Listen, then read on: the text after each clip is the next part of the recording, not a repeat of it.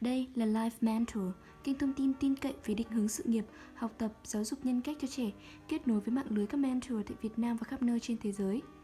Và ngày hôm nay chúng ta sẽ tiếp tục đến với những chia sẻ trong series tiếng Pháp đến từ dự án Life Mentor nhé. Mình thấy nỗi băn khoăn lớn nhất của các cha mẹ khi cho con theo học một ngoại ngữ khác ngoài tiếng Anh là ngôn ngữ đó ít phổ biến, ít có cơ hội dùng. Mà cả thế giới này học tiếng Anh, thôi thì con mình cũng đi học tiếng Anh cho an toàn. Nếu vậy thì để mình tiết lộ một bí mật. Thực ra do cha mẹ chưa học nhiều ngoại ngữ, nhiều người còn chả có ngoại ngữ nào nên đang áp đặt tầm nhìn hạn chế do thiếu thông tin của mình và đang giới hạn sự phát triển của con cái mà không biết đấy. Vậy ngay sau đây chúng ta hãy cùng theo dõi những chia sẻ của chị Thanh Thúy, một cố vấn của dự án Life Mentor, người đã gắn bó với tiếng Pháp hơn 25 năm, đã từng du học và làm việc tại Pháp chia sẻ nhé. Bài này đảm bảo có tác dụng giải thiên tiếng Anh liều cao và sẽ giúp cha mẹ có lộ trình rõ ràng hơn khi quyết định cho con theo học tiếng Pháp hay ngôn ngữ nào khác. Câu hỏi không phải là học ngoại ngữ nào mà là bao nhiêu ngoại ngữ. Khi theo học một ngôn ngữ ít phổ biến hơn so với tiếng Anh, bạn sẽ tự tạo cho mình một tâm lý quyết tâm tự học thêm tiếng Anh để theo kịp thời đại. Nếu trẻ nào không say mê ngôn ngữ thì học tiếng nào cũng thành vất vả. Nhưng với trẻ có chút khiếu ngoại ngữ cộng với chăm chỉ thì tiếng Pháp hay bất cứ tiếng nào cũng vậy, chỉ khiến trẻ thêm có động lực học nhiều ngôn ngữ thêm mà thôi. Do vậy, rất nhiều người bạn xung quanh mình từ hồi cấp 2 đã giỏi luôn cả hai ngoại ngữ. Thời cấp 2, cấp 3 của mình cũng vậy.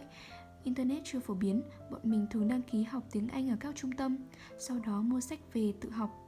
Bên cạnh đó, từ vựng tiếng Pháp và tiếng Anh giống nhau khá nhiều nên việc học ngoại ngữ thứ hai thuận lợi hơn rất nhiều. Đặt mình vào thế khó, bạn sẽ có thêm động lực để phải làm được nhiều hơn. Sau này khi sang châu Âu, mình thấy tụi sinh viên bản xứ mới tận đỉnh cao, đặc biệt là các nước đa sắc tộc, đa ngôn ngữ như Bỉ, Hà Lan hoặc các bạn Bắc Âu thì ở tuổi trung học đã nói nhoay nhoáy 3 đến 4 ngôn ngữ rồi. Thường sẽ là Anh, Pháp, Tây Ban Nha và tiếng bản xứ. Đôi khi thêm cả tiếng Đức, đều là các ngôn ngữ mạnh tại châu Âu. Bạn nào chỉ học tiếng Anh thì thành ra lạc hậu ở trường. Khi đi làm, mình thấy nhiều thanh niên châu Âu cực kỳ linh hoạt trong giao tiếp, văn hóa, nên việc di chuyển khắp châu Âu làm việc hay vươn ra cả thế giới để làm việc không bao giờ làm khó được các bạn. Châu Âu cho phép tự do di chuyển và tự do làm việc tại các nước thành viên, nhưng để sống và làm việc được tại một đất nước khác thì nhất định phải nói được và hiểu được văn hóa bản xứ. Vậy thì xin mời các bạn xem phim Emily in Paris để hiểu tại sao nhé.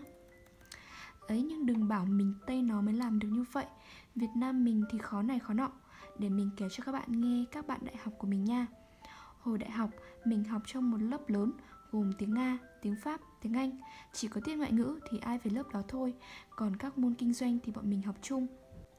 Mình cũng có nhiều bạn học ở các trường ngoại ngữ với ngôn ngữ Đức, Tây Ban Nha hay Ý, nhưng hầu hết các trường hợp thành công sau này đều không phụ thuộc vào bạn theo đuổi ngôn ngữ nào thời đại học, bởi ngôn ngữ chỉ là phương tiện học tập, kiến thức và bằng cấp của bạn có thể đến thông qua bất cứ ngôn ngữ nào. Có bạn học lớp tiếng Nga nhưng lại giỏi tiếng Anh quá cơ, bạn có học bổng sang Anh học thạc sĩ luật thương mại và hiện thì đang vận hành công ty luật. Có bạn thì học tiếng Ý nhưng giờ nói tiếng Anh, tiếng Pháp, tiếng Ý và sống ở Canada. Có bạn học lớp tiếng Anh nhưng lại qua Pháp để du học bằng tiếng Pháp. Có bạn học tiếng Đức nhưng rồi lại đi học và đi làm lại siêu cả luôn tiếng Anh. Có bạn học lớp tiếng Anh nhưng qua Đức làm và dùng tiếng Đức. Vì vậy, ở trong môi trường chuyên ngữ suốt 25 năm qua, mình chứng kiến quá nhiều trường hợp thành công, không phụ thuộc vào ngôn ngữ nào hết. Ngoại ngữ nào cũng có thể thành công, chỉ cần bạn giỏi mà thôi. Tuy nhiên, việc học tập ngôn ngữ của một đất nước có các thế mạnh riêng cũng hỗ trợ bạn khá nhiều trong việc lựa chọn con đường đi tiếp. Ví dụ, Pháp là một nước rất nổi tiếng về ngành y, dược, luật hay văn học, nghệ thuật, nghiên cứu hàng không. Hai bạn nào học ngành thủy lợi thì nhất định nên đi Hà Lan học trị thủy, bởi mỗi nước sẽ mạnh về đào tạo mảng nào đó. Lại phải nhắc lại, về cơ bản, ngôn ngữ chỉ là một phương tiện để học tập, làm việc, không ảnh hưởng đến việc bạn tiếp cận các môn học hay nguồn kiến thức khác. Và trẻ Việt Nam trong 20 năm tới vươn ra thế giới làm việc và học tập, chuyện có hai ngôn ngữ trở lên là điều nhất định phải có, không còn được lựa chọn nữa đâu. Mình hy vọng những thông tin vừa rồi sẽ hữu ích với các bạn và cũng rất cảm ơn chị Thanh Thúy vì đã có những chia sẻ rất chi tiết về hành trình tìm kiếm học bổng, xây dựng lộ trình cuộc sống cho bản thân mình. Chúng ta hãy cùng nhau theo dõi những bài viết sau nhé. Còn bây giờ, xin chào và hẹn gặp lại.